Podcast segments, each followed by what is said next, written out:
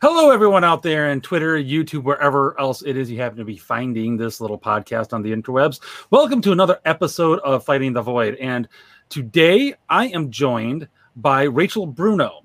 Rachel has been making the rounds on the internet for, I think, a few years now, sharing her story of her very, frankly, terrifying story. If you have kids, this, this story should terrify the ever living crap out of you of her run in with CPS and how that all went down. It's, uh, I've listened to a couple of interviews where, Rachel, where you shared your story.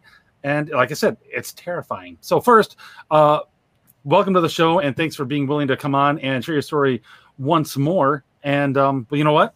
Like I said, I don't like to waste a lot of time, so just go ahead and jump right into it. All right. Well, thank you for having me and Always for giving pleasure. me the opportunity to share this with your audience. You know, mm-hmm. like you said, every parent, every grandparent, everybody should be aware of what truly goes on behind the scenes when CPS is called. So my story started in July 8th of 2015. Just a little background on myself. You know, I have seizures, I have epilepsy. And one of the main triggers to my episodes are sleep deprivation or interrupted sleep. So, for all you moms out there, you know that if you have a baby, you're not sleeping. so, my doctor recommended that I actually get somebody to help me, at least mm-hmm. with the nighttime, to watch my baby so that I could get my full night's sleep. And that's when I decided to hire a nanny. Mm-hmm. You know, I got referrals from an agency. She used to volunteer at the church in the nursery, not at my church, but at another church. Mm-hmm no red flags, was married, had children herself, and was just trying to get into this new profession. So I hired her, and she began watching my son when he was about seven days old. And fast forward to when he was about seven weeks old, I just heard him screaming at about four o'clock in the morning.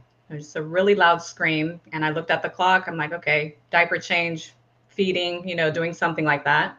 He stopped crying. So I tried to go back to sleep. Mm-hmm. A few minutes later, he starts screaming again.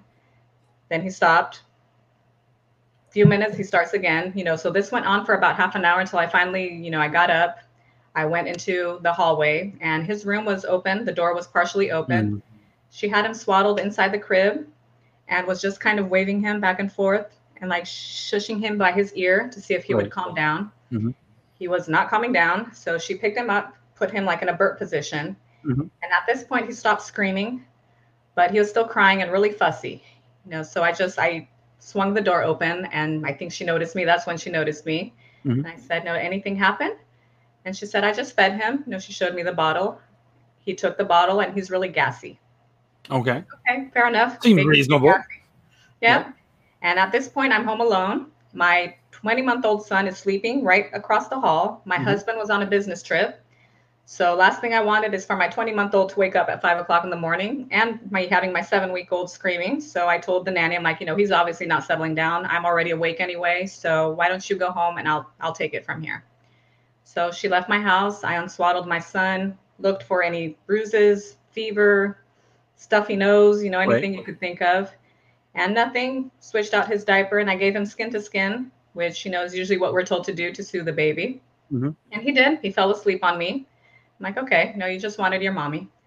And I dozed off at that point. Then around seven o'clock, I wake up to him screaming again. And I'm like, okay, no, last feeding was four, seven o'clock, you're hungry. I tried to nurse him and he would not latch on whatsoever. He just kept his mouth open and like throwing his head back. I'm like, what is wrong with this kid? You know, so I, I swaddle mm-hmm. him, I pick him up. And again, when I pick him up, he stops screaming. So in my head, I'm jaded, you know, colic, nursing strike, gas, anything that came to my mind. And I'm like, mm-hmm. you just want to be held, you know, so I'm just holding him. Yep. And the 20 month old wakes up. So I go in there, get him out of the crib, you know, start my morning routine. And anytime I would put the baby down, he would just start screaming, just screaming his head off. And I pick him up, he's fine.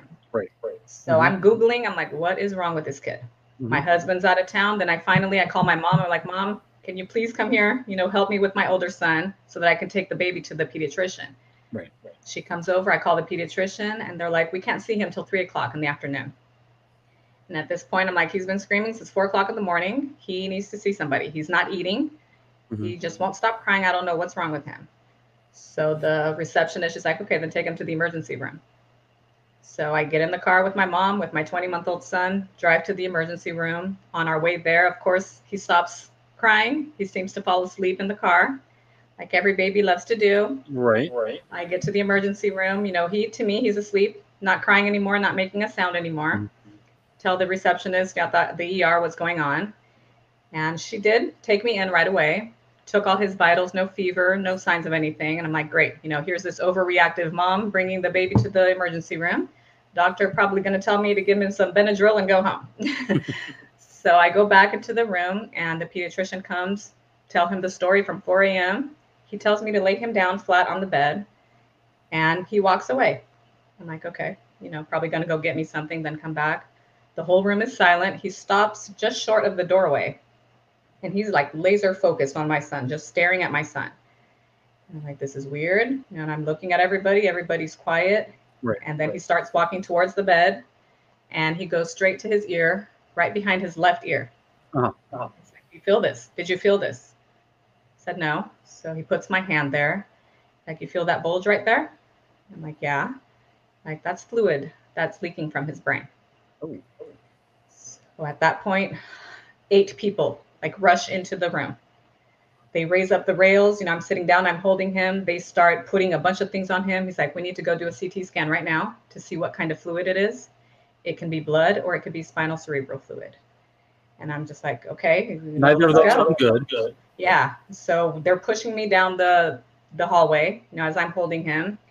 And as I'm holding him, his right arm starts twitching. And then that was my first. And then those nurses, they really start running. Mm-hmm. And I look up at the nurse. I'm like, is this normal? Like, no. And then me having seizures myself, I'm like, okay, left side of the brain, right arm twitching. He's having a seizure. Seizure. First thing that comes to my mind, oh my God, it's genetic. You know, it's hereditary. I passed this on to my son. Said a little prayer right there. My God, please spare my son from having to live with this like I have my whole life. I get there, doctor pulls him, puts him on the machine, and tells me, you know, we'll call you back when the results are in. So I go see my mom is outside with my 20 month old son. Mm-hmm. I tell her, I'm like, I don't know what the heck is going on. You know, we went from gassy baby to now there's fluid leaking out of my son's brain. And we're texting everybody, texting our family members. I'm texting my husband who's out of state on a business trip. And I'm just like, everybody pray. I don't know what's going on. Doctors come back, Miss Bruno takes me to the back where all the screens are, all the monitors are. He's like, this is very serious. I'm like, okay. Like the fluid is blood. The brain hates blood. We need to go do emergency surgery right now to drain the, the blood and fix the fracture. Mm-hmm. There I am signing all the liabilities. Are you against blood transfusions? I'm like, I don't care what you have to do to my son, save my son. And off they go, taking my seven week old son into an operating room for brain surgery.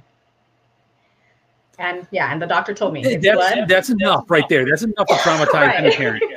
but the doctor told me at that point it was blood and it's a cranial fracture and an intracerebral blood hemorrhage. So I'm in shock, right? I'm like, I it didn't even register with me when he said fracture, that it was the actual bone that broke. Right? Because I'm thinking a newborn, their cranium isn't completely formed yet. So I'm like, did one of those flaps pop open and it's like legit hard to do with a newborn, actually. Right. I'm thinking aneurysm, you know, I'm thinking anything. Never did I think that this could have been done on purpose. Yeah. Yeah. So I tell my mom, and again, we just start praying. Four hours later, the doctor comes, like, okay, you know, we did everything we could clinically well. He's doing well. We were able to drain the blood. He's stable. We fixed the fracture. And of course, my first question is he going to be okay? Is there going to be brain damage? And he said, honestly, we don't know due to his age. You know, he's too young to know. And we don't even know if he's going to survive the next 48 hours. You know, we have him on a medically induced coma right now. Mm-hmm as he started having seizures after the surgery, probably due to the irritation of the blood that came into contact with the mm-hmm. brain. So, you know, I'll take you up to his room. He's under observation and he'll be here for a while.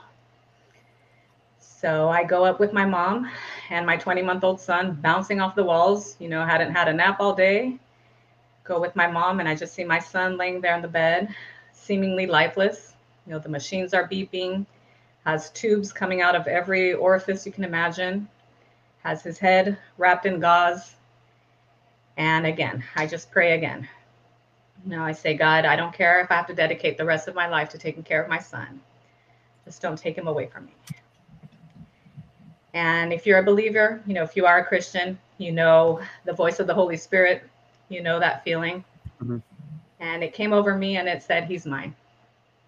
Hey, I gave him to you. Nobody's going to take him away from you. At that point, I had peace, you know, the peace that surpasses all understanding. Like, okay, you're right, God. No better place for him to be than in your hands. Mm-hmm. And he is yours. Yeah. So at that point, I called my friend to pick up my mom to take her and my son to go spend the night at her house. I obviously wasn't leaving the hospital. Mm-hmm. And I just wait for my husband, who was on his way straight from the airport to the hospital. Right.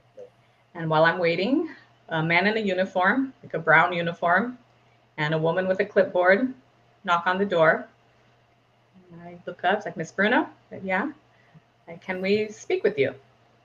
Mm-hmm. said, okay. You know, I didn't, this brown uniform, he looked like a ranger to me. Like, I didn't know who he was. Uh, I thought it was weird. What is this man and this woman doing here? But first words out of his mouth is, Miss Bruno, what happened to your son was worse than getting hit in the head by a bullet. And we want to figure out how this happened to your son. We want to help you. Will you help us? Mm-hmm. And I said, Of course. Sit down, you know, sit down. And at this point, I'm thinking, you know, if they're asking me for help, they obviously know that I didn't do anything. Why would they be asking me for help? So I sit down, I tell them the whole saga from four o'clock in the morning, the nanny, you know, the babies, everything that was going on, my seizures, I tell them everything. Then the cop starts asking me, why did it take you so long to bring him to the emergency room? I said, because I didn't know what was wrong with him. Right. Like, why didn't you call 911? Like, again, I didn't know what was wrong with him. He would just, he just wouldn't stop crying. He's like, why did you bring him to a hospital in Orange County when you live in LA County? Because this is the children's hospital that I know. Mm-hmm. And he's just, you know, jotting everything down. Then the social worker asked me, she identifies herself as a social worker. And she said, you know, do you have any other children? I said, I do. Like, where is he? Like, he's with my mom. And she's like, is it okay if we go by and see him? So at that point, I'm like, I have nothing to hide, right? You want to go see him? Yeah, go ahead. I call my mom. At this point, it's around nine o'clock at night. And she gives my mom's information and she leaves. So I figure, you know, that's where she was going was to my mom's house. Mm-hmm. The police officer stays with me, asks me if I would be willing to wait for the detectives, that the detectives were on their way. I'm like, okay, I'll wait. I'll speak to the detectives. And again, all in my mind, I'm thinking is they're going to go after the nanny, right? I'm, I'm giving them all this information so that they can go get the nanny. My husband shows up at the hospital. The police officer takes him to a different room, interviews him separately, puts me in another room, and closes the door to wait for the detectives. Mm-hmm. So, in hindsight, we can kind of see what's going on now. but the detectives show up at around midnight. Okay, and remember, I'd been up since four o'clock in the morning. They show up at midnight. They interview me till about two o'clock in the morning. And I tell the detectives, you know, I really need to get some sleep. I don't want to have a seizure now. so, you know, we can continue later when I wake up if you would like. So they were very compliant. They gave me their business cards. And at this point, my husband already knew something had happened, but he didn't tell me. Mm-hmm. He knew that I had already been through enough stress that day. So he just gave me my medication as I go to sleep. I went to sleep. I wake up at about 10 o'clock, and my husband is just staring at me. And my first instinct, you know, look at the bed, like the baby is alive. So what what's going on? And he said, they took David. David is my 20 month old son. Mm-hmm. I said, what do you mean they took David? Who? Where? And he's like, the social worker showed up at your mom's house. She's like, she lied to me. She told me she was going to see if they were okay. And he's like, that's not what happened. So I call my mom.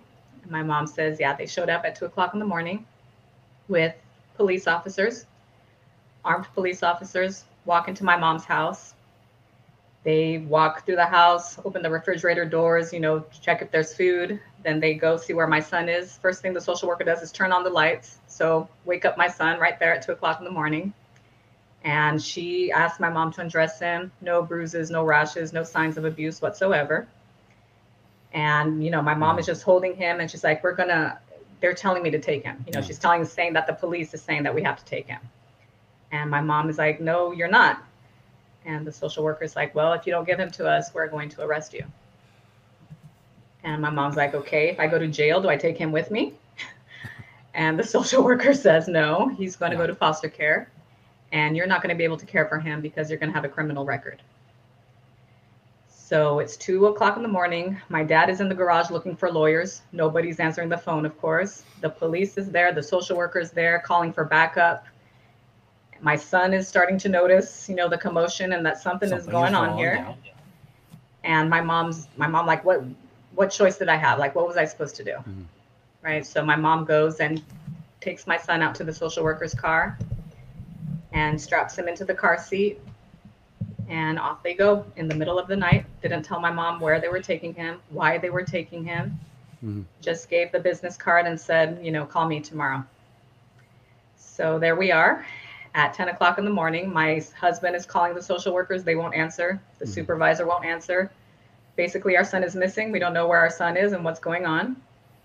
So I start calling the lawyers. I finally got a lawyer who was willing to see me that day and I go see him and he I'm like I'm I'm laughing. I'm like, "Okay, this is some kind of mistake, right? Like this is some communication error. Like where's my son and where do I go get him?" Yeah. And he's like, "Sit down." I sit down. He's like, "You have no idea what you're in for." I'm like, "What do you mean I have no idea what I'm in for? I didn't do this." And he's like, "I believe you. Doesn't matter." I go, what do you mean doesn't matter? What happened to innocent until proven guilty? What happened to the nanny? What, mm-hmm. what yeah. the heck is this? They can't just come in and take your kid. And he's like, yeah, they can.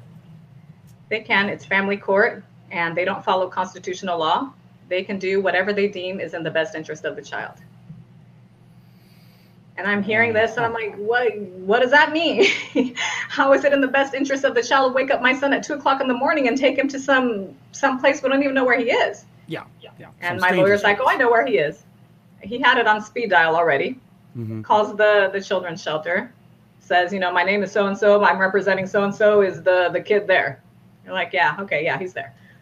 Then he's like, okay, we'll deal with this later, but first, let me tell you, they what you're facing right now is criminal.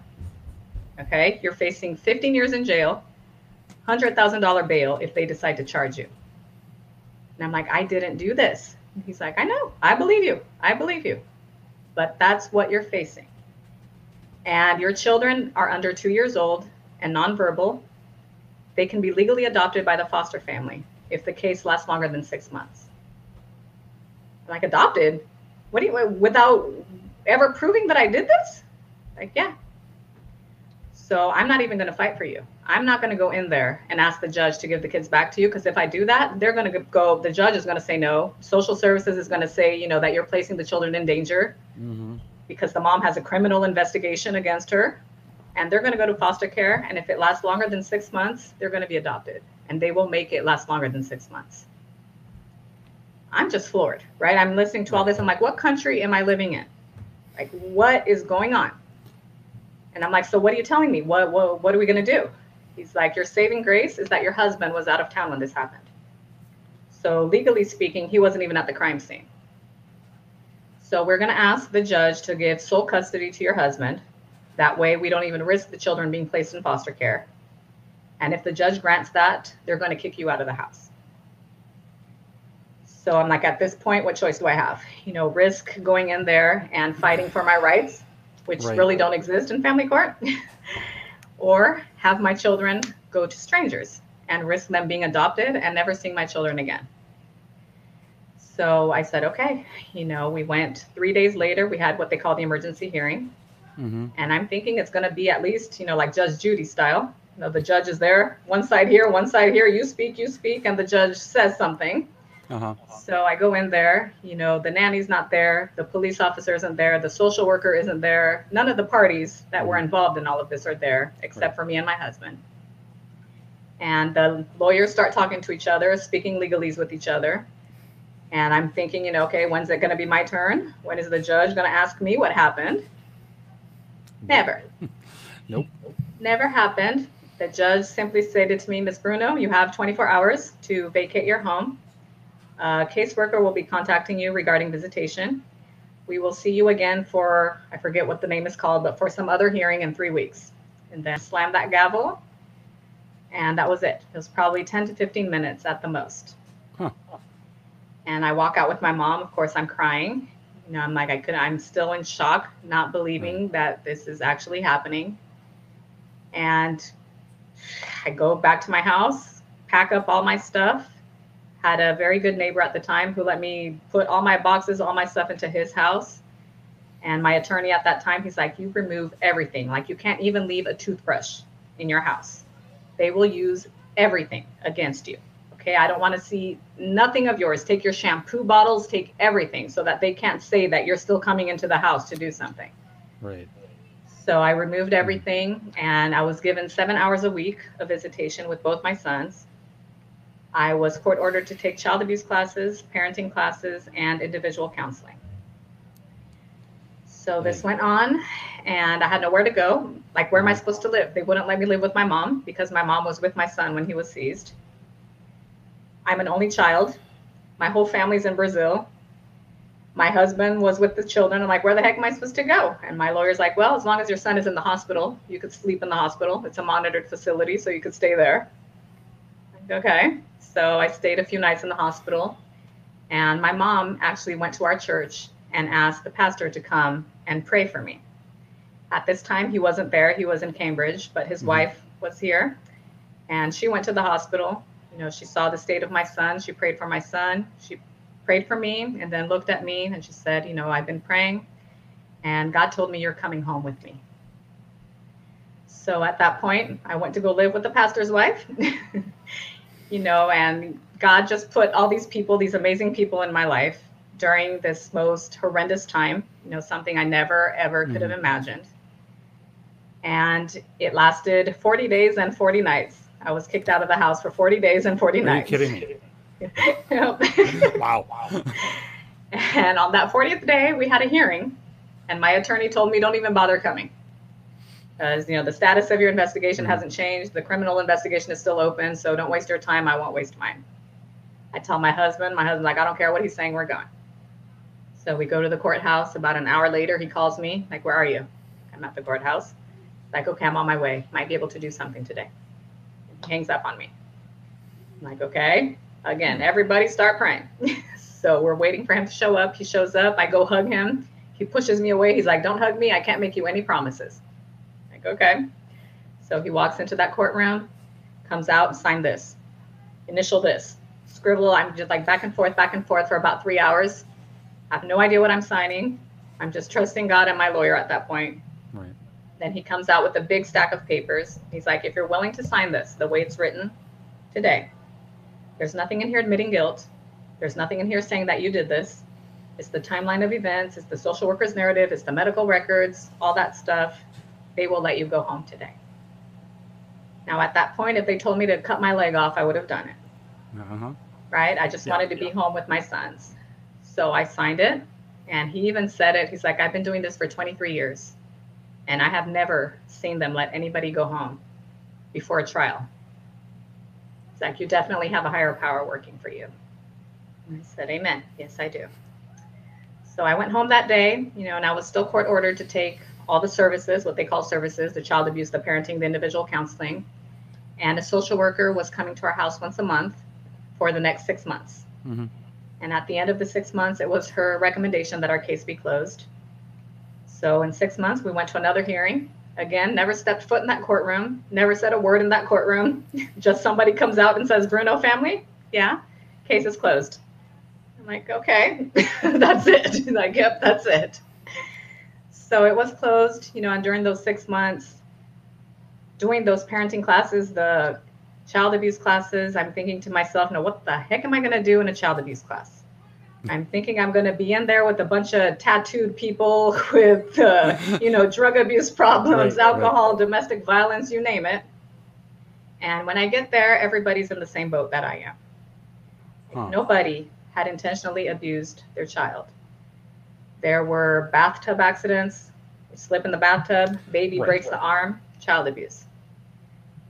Parking, swinging at the park, child dislocates the leg, child abuse there was even an older case, the teenage girl, about 15 years old, posting naked pictures of herself on Instagram. And the father took away the phone, the father took away the car, the father grounded her. I mean, did everything he absolutely could mm-hmm. to prevent his daughter from doing this. And one day at his graveyard shift, he's scrolling through his phone and he sees naked pictures of his daughter on his on her friend's account. So he comes home that night and he spanks her. He's like, You don't do this. Mm-hmm. So she calls her biological father, who was a criminal, and he tells her, You want to get rid of him? Call the police and tell them that he hit you. And that's what she did. And then the stepfather gets arrested. The other four children are taken away and placed in foster care. He spent 10 days in jail. And then here we are in the child abuse class together, jumping through all these loopholes to try to prove our innocence, basically. Yeah. Yeah. And I mean, you know, one time is a mistake, two times coincidence, three times now you have a pattern. Yeah. And, yeah, yeah. and I'm seeing all these stories. I'm like, this is this is weird. But then again, why? Like, why would somebody do this? Like, why would why? so of course, Dr. Google, start uh-huh. googling things, start reading things, and going down that rabbit hole. And there's actually a law, a federal law, that was implemented by Bill Clinton called the Adoptions and Safe Families Act, mm-hmm. which was passed in 1997 and gives the states federal incentives to speed up the adoption process so that children could find their forever homes. Right. You know, I heard that term a lot when I was growing up. You know, these children need a forever home. These mm-hmm. children need mm-hmm. stability. These children, these children, these poor children. Yeah. And you know, always thought foster care was, you know, the Make a Wish Foundation, and that if your children got taken away, you must have done something really bad. You would be you, you would be a horrible person. Yes. Yes. And then here I am, and I'm like, oh my gosh. And you know these forever homes, and then the money. The state gets anywhere from two thousand to six thousand dollars per child per month. That is placed in foster care. Hmm. And my mom, when they seized my son, they let my mom pick him up from the shelter because at the time she's a tra- retired school teacher, public mm-hmm. school teacher. So she was already in the system. She was already fingerprinted. Right. So they released him to her and they asked her before I even had the hearing. They asked my mom if she would be willing to adopt my two sons. My mom's like, no. and the social worker said, well, you know, we don't know what the judge is going to order at the hearing. So if the judge orders the removal of the children, will you adopt them? My mom's like, give them back to their mom to whom they belong. And the social worker, well, we don't know. We don't know. This is how we help the families. You would get $670 a month per child. They would be eligible for food stamps, for WIC, for Medicaid, you know, all the social welfare programs we have here in California. Right. And my mom's like, I don't want your money. And the social worker, well, this is how we help you. This is what you qualify for. And my mom's like, what happens if I don't sign this or if I don't adopt them? Then she's like, well, they're, they're going to go to foster care. So my mom hesitantly signed the documents mm-hmm. and she did, you know, here you go. And she's like, can I save the checks for the lawyers? and the social worker said, I'll pretend I didn't hear that. so, but she did. And, you know, then at the hearing, they were given to their father. So thankfully, my mom never had to adopt my kids. Mm-hmm. But you know just goes to show you there is there was no investigation there was no due process. They spoke to the nanny once after they had already seized my children. And she said the baby was perfectly fine when she left. And they believed her and that was it. So, so did they did anything was there was there ever any follow-up with the nanny whatsoever? Just that one time. Really? that one time the That's day after yeah they went to go talk to her and she told her her side of the story and she did take a polygraph hmm. that night. It came back inconclusive. They asked her to take it again, and she refused to take it again, which is her right. Right. But you know, they didn't afford me the same privilege, and I did get a private investigator, you know, to see if we could find anything on the nanny, mm-hmm. and no red flags except that she was married to a cop at the time. You know, she didn't tell me, which I wouldn't have thought anything of anyway. No, that would not have been a red flag right. then, but yeah, but my investigator, he told me he's like, yeah, she's they're not gonna go. She's untouchable. Her. Yeah. So it was very disappointing, you know, to see this, but it did open my eyes to a lot of things, and to be a voice for these parents. You know, I like I never would have believed it had it not happened to me right? And I think a lot of people feel that way and think, you know, you must have done something. If you got your kid taken away, you must have done mm-hmm. something. And people don't realize that there is no due process. Your criminals have more rights than parents in family court. Yeah. You know, if you go to a legitimate federal court, proof beyond a reasonable doubt, you know, you have the jury, you have present your evidence, both sides get questioned, all that good stuff that we see on TV, you know, are what we usually think of when we think of court. Family court has none of that. You basically are guilty until proven innocent. You have to prove your innocence. So, you know, even after I went home, I was happy, of course. The case was closed. I could have gone on with my life. But I just could not forget what I knew, right? What I saw and all these parents fighting for their children, what the children were going for, just my my children, just within that little short span of mm-hmm. 40 days. My son was not the same boy that I knew. Right? I mean, he rejected me for probably about a year after this whole process. Wow. You know, and he kept saying, I don't want you, mommy. Wow. You know, he would scream and cry every time we had to leave my mom's house. You know, she's the one who picked him up from the shelter. So, right. you know, she was the one who rescued him and I abandoned him. And I mean, I had, I was building a wall against my two year old son because, you know, the words hurt.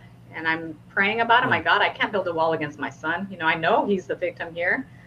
I'm a victim too. but, you know, you're the adult in this situation. Right. So put your big girl pants on. And I sat down with my son and I asked him, I'm like, do you remember when your aunties had to come take care of you? And these were my cousins who came from Brazil to help my husband mm. out so that he could work and they would take care of the kids. Right. And first words out of his mouth are, Why did you leave? So at this point, I knew that he knew, that he remembered. Mm-hmm. So I sat down with him. I showed him all the pictures of his brother in the hospital. I'm like, Look, this is what happened to your brother. And they thought that mommy did this. And he immediately, you know, fringed his eyes like, You never hurt, mo- never hurt us, mommy. Like, I know, I know. But they thought they were doing their job. You know, again, I'm trying to see how do I communicate this to a three year old at that point without mm-hmm. creating, you know, rebellion against authority, hate doctors, hate police officers, hate everybody. so explaining to him, you know, every profession, there's going to be some bad apples. You know, they just made some really bad choices, but we're not going to let them get away with it. Okay, we're going to fight them. Mm-hmm. He looks at me. He's like, "You're going to hit them, mommy?" I'm like, yeah, we're going to hit them with a stack of papers. That's what we're yes. going to do. yes, yes. So I contacted a civil rights attorney. Mm-hmm. His name is Shawn McMillan here in California. And this is basically all he does is sue CPS. So about four months of calling him, I finally got a hold of him. He looked over our case. He's like, yeah, you definitely have a case. You know, it was a warrantless seizure. They did not have a warrant to take my son when they showed up at my mom's house mm-hmm. at two o'clock in the morning. And through the discovery process, when we're getting access to all the documents, we found out they gave my son 13 vaccinations without consent and without a court order. Hmm. They forced my son through a full skeletal survey without consent. They gave him an anal wink test, which is for sexual abuse when there were no allegations of sexual abuse. So we're just seeing all this stuff going on. Like they were just looking for anything yeah. that they could yeah. pin on myself or my husband you know, they kept asking if I had postpartum depression, kept asking if it was possible that I had a seizure and I did this, you know, just different things like that coming up. Mm-hmm. But we filed the lawsuit, so it was a violation of Fourth Amendment and 14th Amendment rights. Got to depose the detectives, the social worker, the supervisor. We also got text messages, access to all their text messages that night. And interestingly enough, the social worker that interviewed me at the hospital. We got a text message exchange between her and her supervisor before she even arrived at the hospital. Okay. So she's texting her supervisor saying, I'm on my way to the hospital. There's an mm-hmm. infant with a cranial fracture, has a sibling. Uh, per mom, the baby was with the nanny. Mm-hmm. And the supervisor texts her back. She says, OMG, do you think it was the nanny? And then the social worker tests back, no, think mom hmm. before they ever got to the hospital. Yeah. Why? Yeah. Why? Seriously, so, why would it be you rather than the nanny? Right. And I mean, you know, the cynical me that knows the the system now, right, thinks that if they didn't accuse me, then there wouldn't be any custody issue or social services wouldn't be involved. Period. It would have mm-hmm. been strictly a criminal investigation, and they mm-hmm. would have had to go after the nanny. So they wouldn't have gotten the funding, they wouldn't have gotten anything. out of the two children. Yeah, and it's that kind of thing that I mean, I'll tell you, Rachel. I am. I'm, I'm sorry, everybody. I, I, know there's some echoing going on. Um, I'm not sure why it wasn't going on before we went live. so I'm not sure what the still what the story is there. Um, but uh, I am not naturally a cons- I'm not naturally a conspiratorially minded person at all. And then, you know, every now and then you hear something that makes you go, hmm. Yeah. And then Epstein didn't kill himself. Right. And uh, it's now, now it's kind of like off to the races, you know? Yeah. Uh, and like I said, your story uh, reminded me of uh, uh, of medical kid- kidnapping instances. Michelle Malkin had done an expose on that two or three years ago, mm-hmm. and it's interestingly the the thing behind that was another law passed by Bill Clinton. Oddly enough, when when you mentioned that in another interview, that's what made me think yeah. of it, and I was like, oh my gosh, it, it, I, I can't remember exactly what it was, but it's something like, you know, basically you can basically you can use people as medical guinea pigs is what it boiled down to. Wow. Wow. yeah, and uh, it's does it starts to make a guy wonder. It's like, yeah, it's in your case, obviously. Yeah. It, whether it was fully conscious or not, somewhere in the back right. of their minds, right, they're thinking money for the system. Right. And in the depositions, you know, they they admit that there was no exigent circumstances, which is one of the only exceptions to removing a child without a warrant. Hmm. Is if right. there's exigent circumstances, right? Mm-hmm. It's a life or death situation. The kid is going to die right there that night if you don't remove them. Yeah. And she admits that my son had no signs of abuse. She admits that she should have gotten a warrant and that she knew how to get a warrant. And and we're just, I mean, I'm sitting there listening to them and I'm like, what is wrong with you people? like you knew all this and you still did it? You know, I'm thinking of all the other families that are going through this who mm-hmm. don't have the financial means to fight back who did not have the financial means to get a private attorney like I did, mm-hmm. even in dependency court. You know, if you go with the public defender, unfortunately the public defender works for the system as well. Right. Right? And they're they're like coworkers, right? They don't want to upset the judge, they don't want to upset the other counsels. They they work together. Right. Yeah. The, their bosses know their know, know the right. other people's bosses, and yeah. and I mean, it's one away. of the things that I tell people. I'm like, you know, please sell your car, mortgage your house, beg your family, whatever you need to do to get a private attorney. If you ever find yourself in the situation, mm-hmm. please do. Yeah. Yeah, because even in that child abuse class, there was an 18 year old, an 18 year old kid who had a, a child, had a baby, and he slipped in the bathtub while he was picking the baby up mm-hmm. dropped the baby. The baby hit their arm on the side of the bathtub. Yeah. And baby was screaming and crying, and he went to the emergency room. He told them, you know, this is what happened. I I, I dropped the baby. Mm-hmm. But because it was fractured in more than one place, there were two fractures. They said it was child abuse. So they removed the child, the baby, from him. He's 18 years old, no money, no real family support at that point. Mm-hmm. Gets a public defender public defender tells him basically the same thing my lawyer told me. You know, you're facing 15 years in jail, $100,000 bail. So why don't we just go into the judge, tell the judge you're sorry, you know, that it's not going to happen again, and we'll do two years instead of 15. And that's what he did. No. So 18 year old goes to jail. Now he's 20. He's in the child abuse class with us, trying to get his child back. He can't find a job because he now has a criminal record.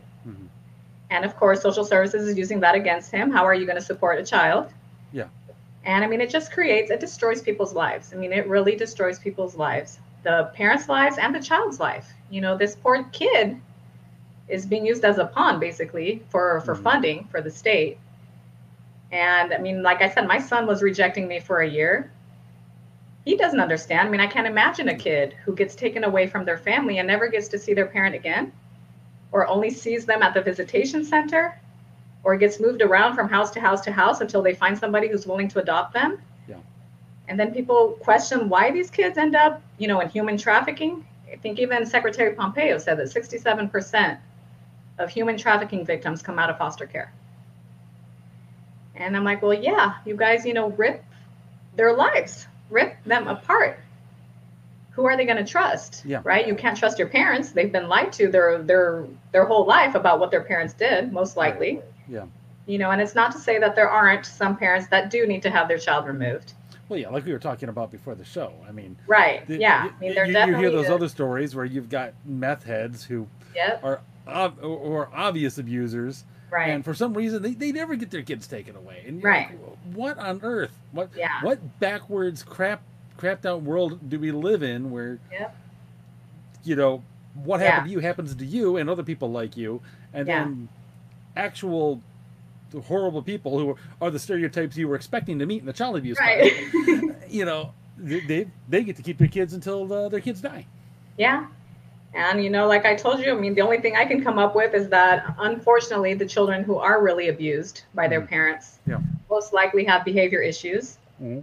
you know they're usually older maybe six seven eight years old when they usually can't speak up to a teacher or any other professional that they're mandated to report the abuse mm-hmm.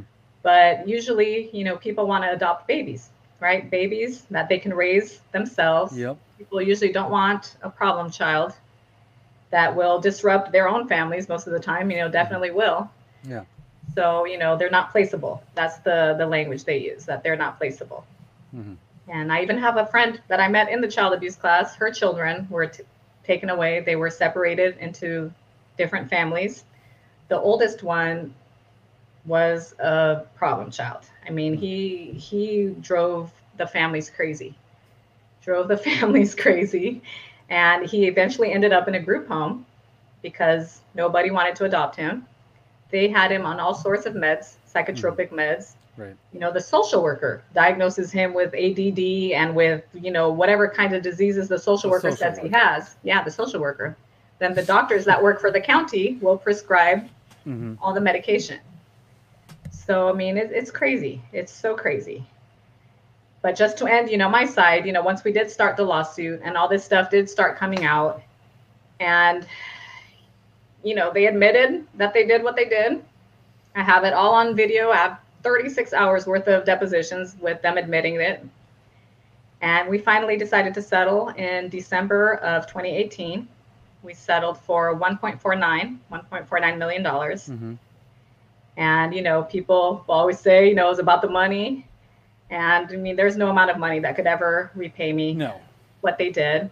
No, considering the circumstances, 1.49 is Trump change. Yeah. And unfortunately, it's the only way we can hold them accountable is their pocketbook. Yep. You know, had I had real justice, you know, I wish they would have all been in jail. That's what what I wanted. Real justice in this situation involves a baseball yeah. bat. I'm sorry. yeah. And I mean, you know, even to, to settle, I did not want to settle. You know, I'm like, we had the the court, we had the trial scheduled for June 9th, 2019. And I told my lawyer, I'm like, I don't care if I win one dollar in this in this trial. I just want these people to be held accountable. And my lawyer's like, you know, I understand. Hmm. You're I'm not saying your case doesn't have merit, definitely merit, and I don't think you're gonna lose. But juries are a toss up. You know, people are finicky. They're fickle. Yeah. Right. You you never know. Like you can remind them of a teacher they hated in third grade. Who knows? that just from that point on, not like you. Yeah. Yeah. Right. So and you know we don't know how much they're going to award you. It could be a hundred thousand. It could be ten million. We don't know. Uh huh. Yeah. And even if you do win, the other side is going to appeal. They're going to appeal their decision. Then we're back to square one. It just keeps going and then you're going to keep going for another five years. Mm-hmm. So he's like, you know, as your counsel, I tell you, you know, take this money and run so that you can flip this chapter, start a new phase in your life, mm-hmm. and you know, go on. So Absolutely.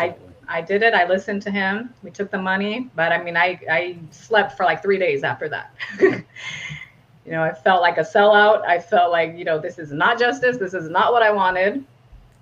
Mm-hmm. But just you know, had to feel the pain, had to grieve that that's that's just the way it is. That's what's gonna be. And take this money, you know, paid off all our bills because we did owe a lot of money throughout all this process. I'm sure you did, yeah. You know, my husband and I, when this started, owned our own business. Mm-hmm. And we had to end up closing our business because my husband had to take care of the two kids by himself at home and had to find another job. And we were paying lawyers, we were paying, you know, child abuse, parenting, individual counseling, the medical bills, I mean, everything, you name it. Mm-hmm. So this money gave us the ability to pay everything off, give us a clean slate financially to start again.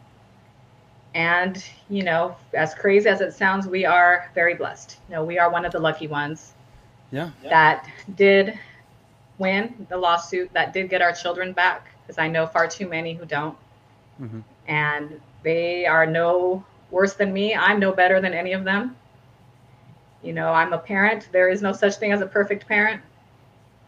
And people just need to, you know, have empathy for people. Don't judge people. You know, if the kids are being noisy in the back in the backyard, don't call CPS. Okay. like go knock on the door and you know ask, can you please be oh, okay, quiet? Or, you know, help the mom out if the mom is a single mother and she's going crazy with all these kids. If yeah, crying out loud, if they if the neighbors called somebody every time my kids were loud, yeah. I probably won't have kids anymore. I mean, for one, I have like six kids. So it's it's it's loud a lot over here. Yeah. It just is. Yeah. and then again, like the money, you know, they offered my mom six hundred seventy dollars to adopt my son. Yeah. Why not offer that six hundred seventy dollars to a parent who is really in need of help? Mm-hmm. Right? Like a lot of the cases, gosh, like sixty-eight percent of the cases are neglect. Mm. Neglect can look a lot like poverty. Yeah. Right. Yeah, so, you know, you have holes in your shoes, you're not well bathed or you're not well fed or whatever. So why not take that money and actually help a parent as opposed to ripping a family apart and giving the money to strangers to raise the kid? Yeah. So it doesn't exactly. make sense. no. No, it does not. And you know what? That that kind of thing like that's like, oh my gosh, you left the house in that? that yeah, right. I, have I've got a good paying day day job. Uh, yeah. But at the same time, you got six kids. You know what? Sometimes they put on stuff and you're just like, why? Yeah. I don't, I don't have any clothes that fit. How do you not have clothes that fit? yeah. Right. No, exactly. Sometimes you see in the grocery store the kid is in a pajama with mismatched socks or whatever. I'm like, you know, if you've had a toddler and the toddler will not put the blue shirt on. They don't want the blue shirt. They want to go with their pajamas, right? Oh, we, so we, like, we gave up matching pajamas. socks 15 yes. years ago. that's, that's not a thing anymore. Yeah. we don't care. Uh, oh. Pick your battles. But yeah, exactly. In, in your in your whole story, there is so many different things to unpack, so many different yeah. ways to, ways to go with it here, and oh my I, I, honestly i don't even know where to start. Uh, i think one thing to definitely take from it is uh, to do what you did. Call on whoever you can to help. Right. And for crying out loud fight. Yes. I mean yeah. you mentioned the poor kid who uh, who took his lawyer's advice right. and did the plea deal. Yeah. Not a not a i understand why it seems appealing at the time. Yeah. Not a good plan. Right not a good plan. But at the same time, you know, family court is very difficult to fight in family court mm-hmm. because they are vengeful. You know, they will retaliate against you if you try to say you're not going to do something that they want you to do. Yeah. So, I mean, my attorney at the time, he told me, you know, you do whatever the heck they tell you to do. And you shut up. You don't talk about anything about the case. Mm-hmm. He pled the yeah. fifth for me so that mm-hmm. you don't talk about the case. Yep. And they, you know, they they act so friendly when they come to your house, when they come talk to you. Mm-hmm. You know, and I would tell my lawyer, yeah, she asked me about this. She asked me how my seizures are doing. She asked me about the postpartum. And my lawyer, he's like, you do not talk to these people. Okay, you do not answer these questions. They cannot talk about the case. Like nobody here is your friend. Yep. Like the only friend you have here is me, and that's only because you paid me.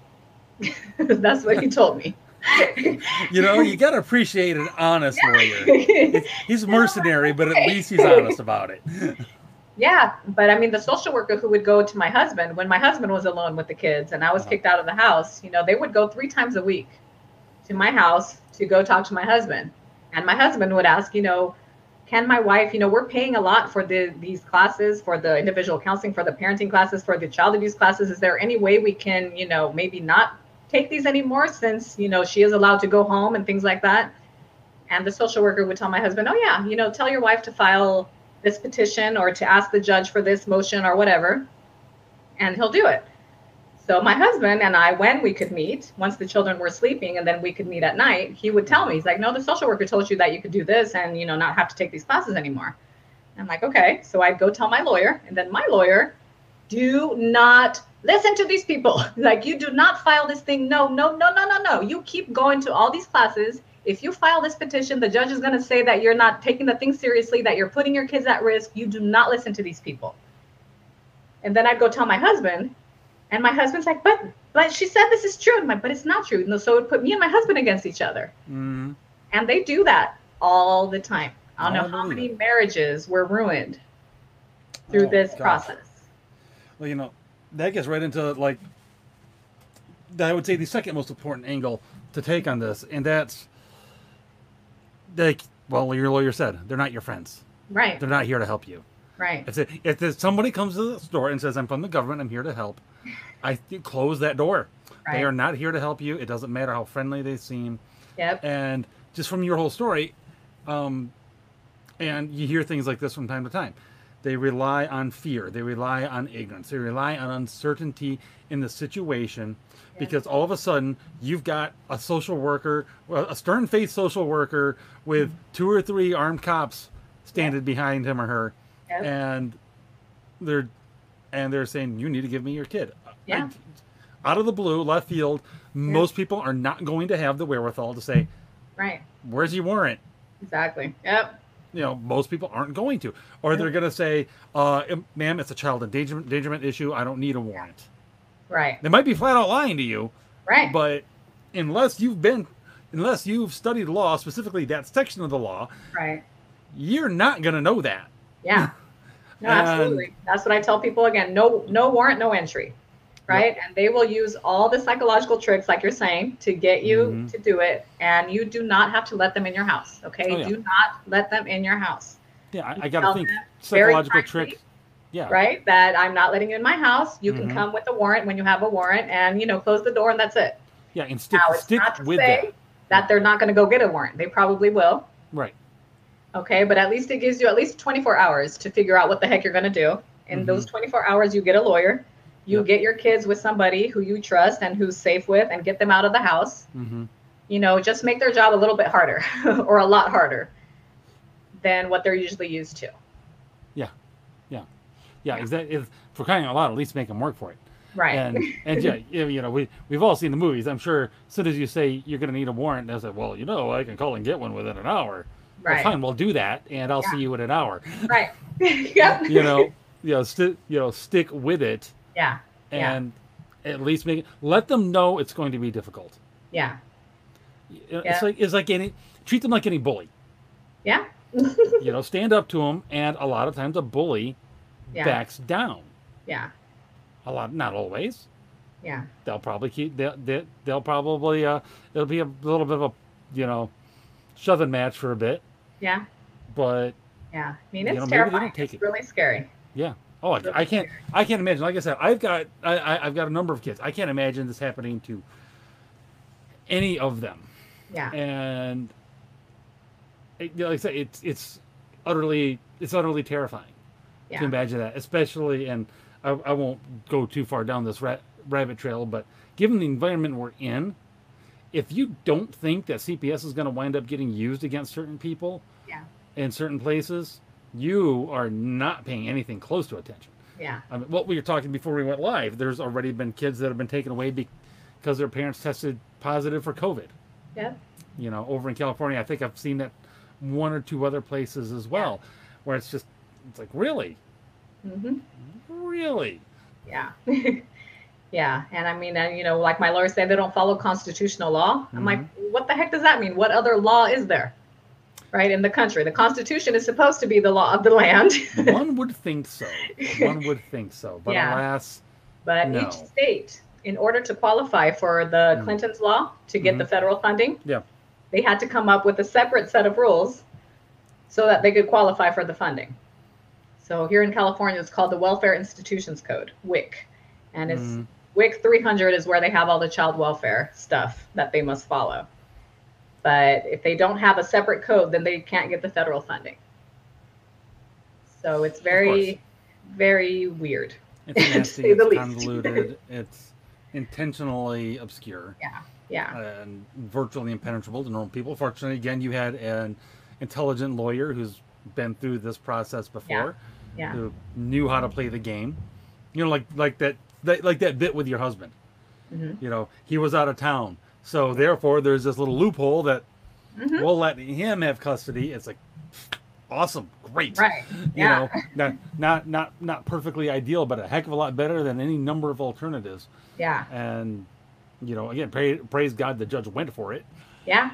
No, yeah. and when we were at the hearing, the mm-hmm. social workers objected, or social workers counsel, the oh, county I'm sure counsel, objected. Mm-hmm. And my the attorney or the judge is like, why? And the counsel's like, well, the social worker never got to speak to the father. So we don't know whether he's a fit father or not. And at the hospital, mm-hmm. the police officer that was talking to my husband explicitly told social services to not speak to my husband because it was a criminal investigation. So it wasn't, they weren't allowed to speak to him. Huh. So it was interesting, you know, when by the grace of God, the judge overruled, mm-hmm. you know, and he said, no, the children will will go to their father. Mm-hmm.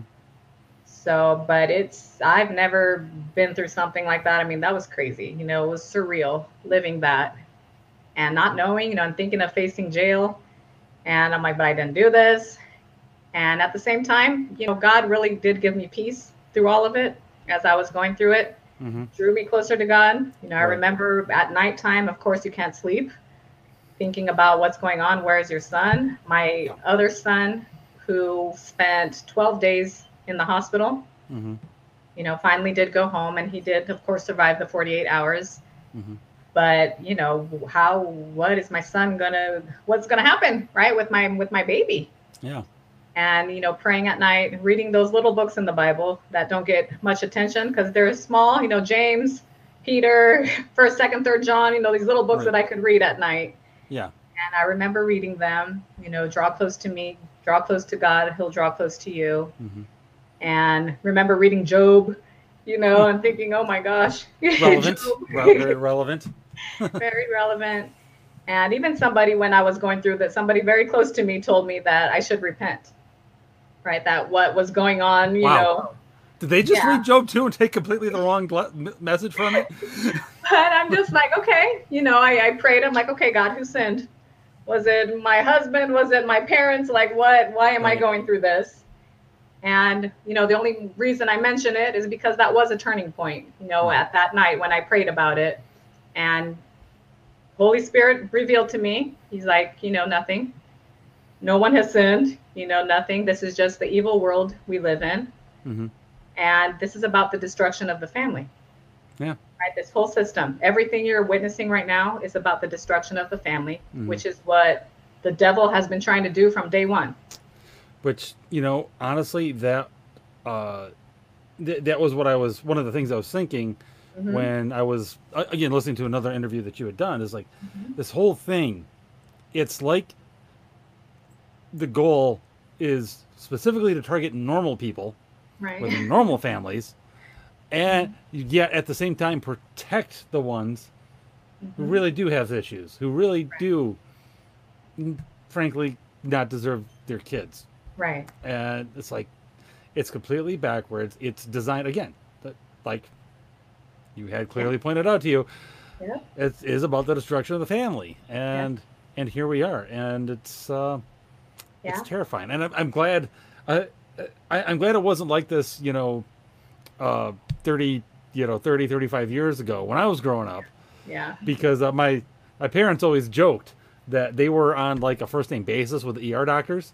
Yeah. because not for me, my little brother. My little brother, he was, he was an energetic young lad. Right. And he was he he was that kid that would you know be like, I could probably jump off that and be fine. yeah, I mean, kids are kids, right? Sometimes like, he would be. not happen anymore. yeah, exactly. Sometimes he would be fine. Some every now and then, yeah. not yeah. so much. Something breaks and off to the ER again.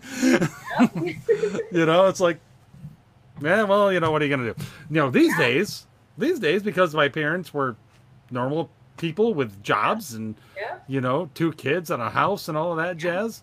Yeah. Yeah. Who knows? It's crazy. I mean, so many different things and so many other cases. I don't know. James, James Young, I think they were in Texas where, you know, this gets into some other stuff, but the mother wanted the child to transition Oh, that story. Yeah, yeah, yeah, yeah, yeah. And that, you know, they were pinpointing the father for not wanting to do that and claiming yeah. that the father is the one who was abusive yeah. and wanting to give custody to the mother. Mm-hmm. And I'm like, this world is crazy. yeah, that, that poor guy. And in Texas, no less. Yeah. Yep. Yep. So the world just completely upside down. You know, what's left is right, what's up is down, what's black is white. I mean, every you name it. I mean, it's really crazy world right now. Mm-hmm. And you know, us normal people, as you say, you know, need to educate ourselves about mm-hmm. what is out there. You know, and that there are ulterior motives in a lot of these government programs that we're not aware of. Mm-hmm. And again, before you call CPS on your neighbor, on your ex, on anybody, you know, please reach out first yeah. to them. Amen. You know, yes. Reach out to a church, reach out to a nonprofit organization. You know, if they need rehab, if they need whatever, you know, reach out to anyone mm-hmm. except CPS, unless, like they say, it's an exigent, existential circumstance where the kid is going to die. You know, and even then, it's still still risky. You know that this child is going to be placed in another abusive situation, which right. also tends to happen in foster care. Yeah, yeah, we're rather famous for that, really. Yeah, yeah, and you know, chances are they're never going to see their parent again, which is really heartbreaking. Mm-hmm. I think that's one of the saddest parts of this. That I know yeah. somebody who was in that child abuse class with me, mm-hmm. and she had the same attorney I did, the same judge I did, the same hospital I did, the same caseworker I did, and her parental rights were terminated in October of 2017 because her son at the time was 18 months old at the time. He broke tibia and fibia. Ooh. And they removed him. She got pregnant. No, not wise, of course, but she got pregnant while the case was open. Uh-huh. And they took the baby from the delivery room and gave him to another family. I would have lost my mind. I know, I know. And I mean, I'm in the child abuse class with her and I'm listening to this and I'm like, this is insanity. This is crazy.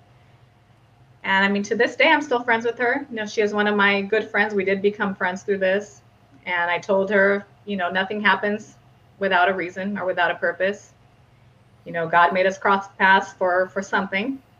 Mm-hmm. And I remember her crying and me telling her, you know, not many people are going to be able to look you in the eye and tell you, I know what you're going through. Mm-hmm you know, and that I believe you. So, I mean, yeah, I mean, she lost the four kids that she had. Her husband lost the two kids that he had. They told them to get divorced, that the husband was not going to get his children back unless he divorced her. And he refused. He said, I'm not, we're not getting a divorce.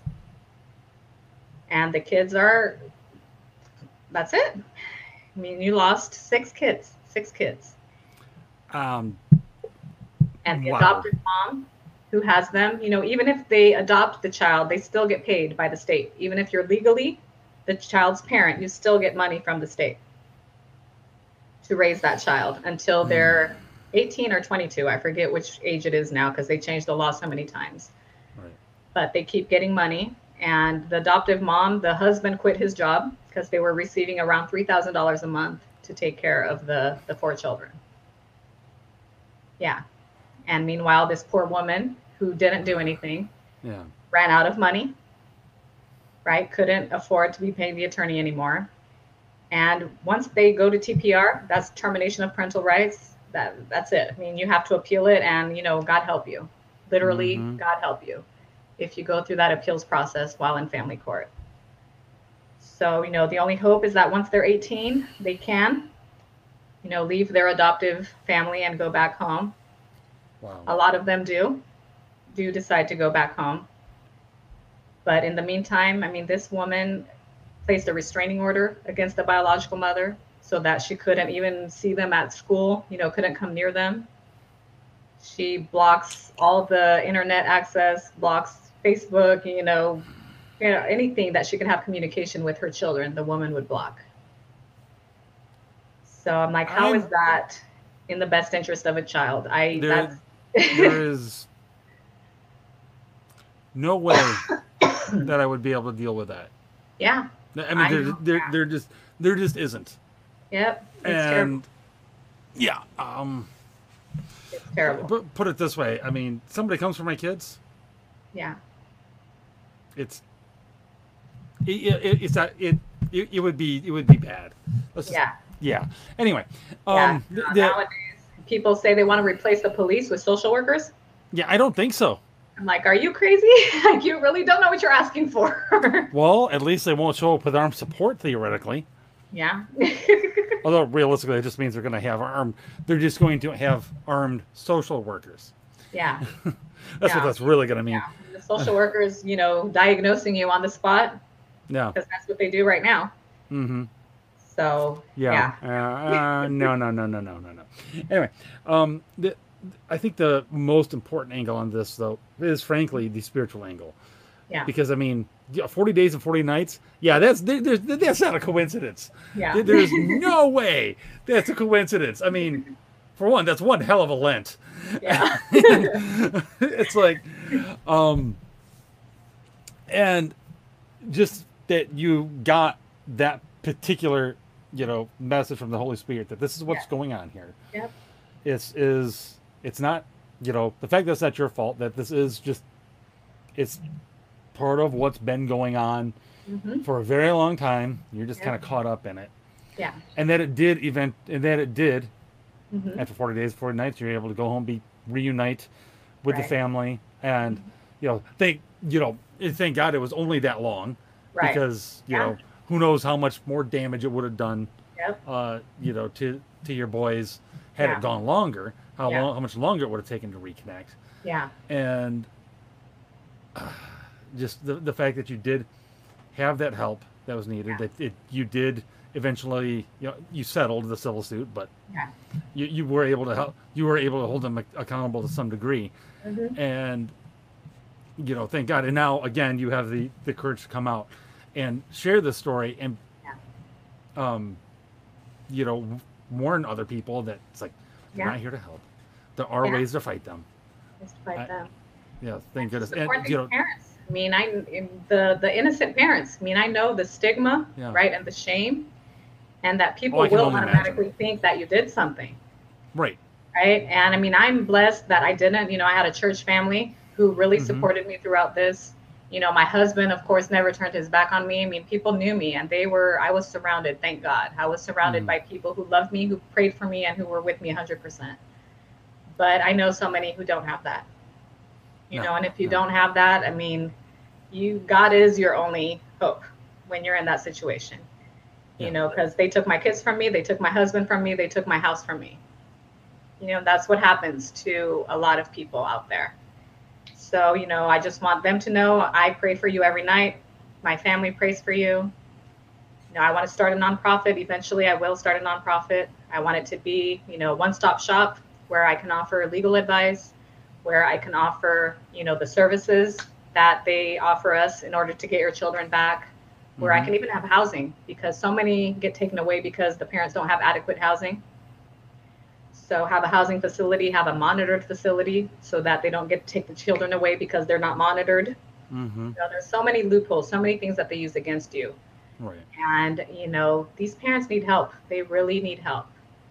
And I wish I could gather the community, the Christian community. You know, I think we've been brainwashed, we've been lied to when it comes to foster care. When it comes yeah. to what's going on behind the scenes, you know, mm-hmm. they tell you you're the hero, you're helping mm-hmm. this child out. Yep. And they lie. You know, can you imagine a case like mine? Yeah. What a potential social worker would tell a potential foster family that oh. this innocent baby, the seven week old baby, mm-hmm. had a cranial fracture while in the care of his mother. Yep. You know, will you please help this baby and his brother? Well, you know, right there, the, even those words right there, there actually isn't a single lie in those right. words. right. Which is exactly how the devil lies. The devil lies by telling the truth. Yeah. Just telling you exactly the right yep. truths in exactly the right way right. to lead you to exactly the wrong conclusion. Right. And you know, and again, you point out it's important. It's really important to activate, mm-hmm. uh, you know, fellow Christians on this because too often we have an inherent trust right. of the government. Yeah. So long as the government isn't explicitly anti-Christian, we yeah. tend to trust it. Right. And um, and again, I don't want to go too too far down a, a, down a rabbit trail here, but it should be clear. It should be becoming increasingly clear to many mm-hmm. of us that one, they are explicitly anti-Christian, and two, government can, it, if you want to argue, okay, government is has authority that only and authority only comes from God, therefore government is ordained by God. Sure, if you don't think government can lose God's endorsement, yeah. you are very, very, very, very, very wrong. Yeah, it most certainly can. Yes. And a case like yours mm-hmm. is a clear indication that uh, all is not right. Government yeah. is a tool. It can be used in numerous ways by numerous people, by numerous forces, for good or for ill. Mm-hmm. And in a case like yours, it ain't God that's that's wielding that tool. All right. right. know. So, um, oh, actually, uh, I almost forgot. You have a book that was supposed to be coming out soon, but 2020 is kind of you know, yeah. thrown a monkey wrench or two or, or, a hand grenade into the works. Yeah. Uh, but uh, is I, I assuming it's about your experience and everything. Right. Yeah, it's still in the works. You know, like I said, I had to homeschool. You know, everything went out the window once I had both kids at home. Uh-huh. but it will be working. You know, and I always tell people, and I've done this interview, I've told this story a gazillion times. Mm-hmm. You know, mm-hmm. if you want to just listen to the story, you'll find me all over the internet. But in the book, you will hear my heart And that's really what what the book is about is about the like i said the spiritual component the spiritual experience that i had mm-hmm. while going through this you know about marriage about motherhood about a lot of different things you know motherhood specifically because you know i have an mba i went to grad school i started my business i got married you know waited a long time to have kids i did everything right you know mm-hmm. according to to the world yeah and you know i was a successful woman right and, you know, then I have kids and I'm like, okay, now here I am wiping butts and sucking snot all day. You know, like really? This Sounds about right. Yeah. so, you know, I did have those conflicts. Uh-huh. Oh yeah. While I was growing up in motherhood. Mm-hmm. And then literally all hell broke loose. right? And everything was taken away from me. Mm-hmm. And I'm like, I did not give a rat's butt about my MBA, about my business, about, you know, being successful, about money, about any of that. All I wanted matters. was my yeah. family. Amen. So, Amen. yes. so, right, um, to close this out, what would what would your be advice? Somebody finds themselves in the situation. What are like the top things they should do right away? Well, first thing we talked about, no no warrant, no entry. So if they ever come knocking on your door, they will pressure you, but do not let them in your house. Do not let them talk to your children, as innocent as it may sound, mm-hmm. right? Like I always thought I have nothing to hide. So go ahead. And no, you know, the Fifth mm-hmm. Amendment exists for a reason. Right. Right. Anything you say can and will be used against you in the court of law, even mm-hmm. though they mm-hmm. don't tell you that. That is true. That is what's going to happen. They mean it. Yeah. Yeah, they mean it. So, you know, don't let them in. Mm-hmm when they do get a warrant or if they do decide to come back, you know, definitely get a private attorney, someone who's experienced in dependency law. Mm-hmm. It's different okay. from family law. Okay. Right? Family law is like divorce and custody and those things. Dependency is specifically juvenile, juvenile cases that mm-hmm. deals with CPS. Okay. So definitely find an experienced attorney in that area. And I mean, pay them. Okay, I know, like I said, mortgage your house, sell your car, do whatever you have to do. They have your children's lives in their hands. Mm-hmm. Okay. And again, I know we're angry. I know our in- instinct is to fight. Mm-hmm. But this is not about you at this point, right? When you're in family court, this is about your children. Yep. So just think bigger picture. You do whatever the heck these people tell you to do. Mm-hmm. You know, if they want you to do a random blood test or a random drug test, even though you do no drugs, do the do the freaking drug test, right? right don't right. argue about it. Pick your battles. Definitely don't fight with the social workers. you know, because whatever they say is what the judge believes. Mm-hmm. Right. So, and keep your mouth shut. Like they say, you know, answer their question yes, no, and nothing more. Mm-hmm. And what else? You know, do the services like they say, do the services. And of course, pray. You know, you will have to pray to have the strength to endure this. And think about your children. You know, God loves your children more than you do, and mm-hmm. they're His. And just pray that shield of protection over your children. And God will give you the strength to endure. And just keep keep going. Keep fighting, keep fighting, keep fighting. It's for your children. There you go. And there's no uh, better notes to possibly end on than that. So, Rachel, thank you so much for coming on and sharing the story and actually uh, getting down into the uh, nooks and crannies a little bit. Mm-hmm. And um, Well, thank you. You know, anytime. And I'm on Twitter, I'm on Facebook, I'm on Instagram. If you ever, I have my own website, mm-hmm. www.rachelbruno.com. You can email me there. You know, I'll try my best to help you.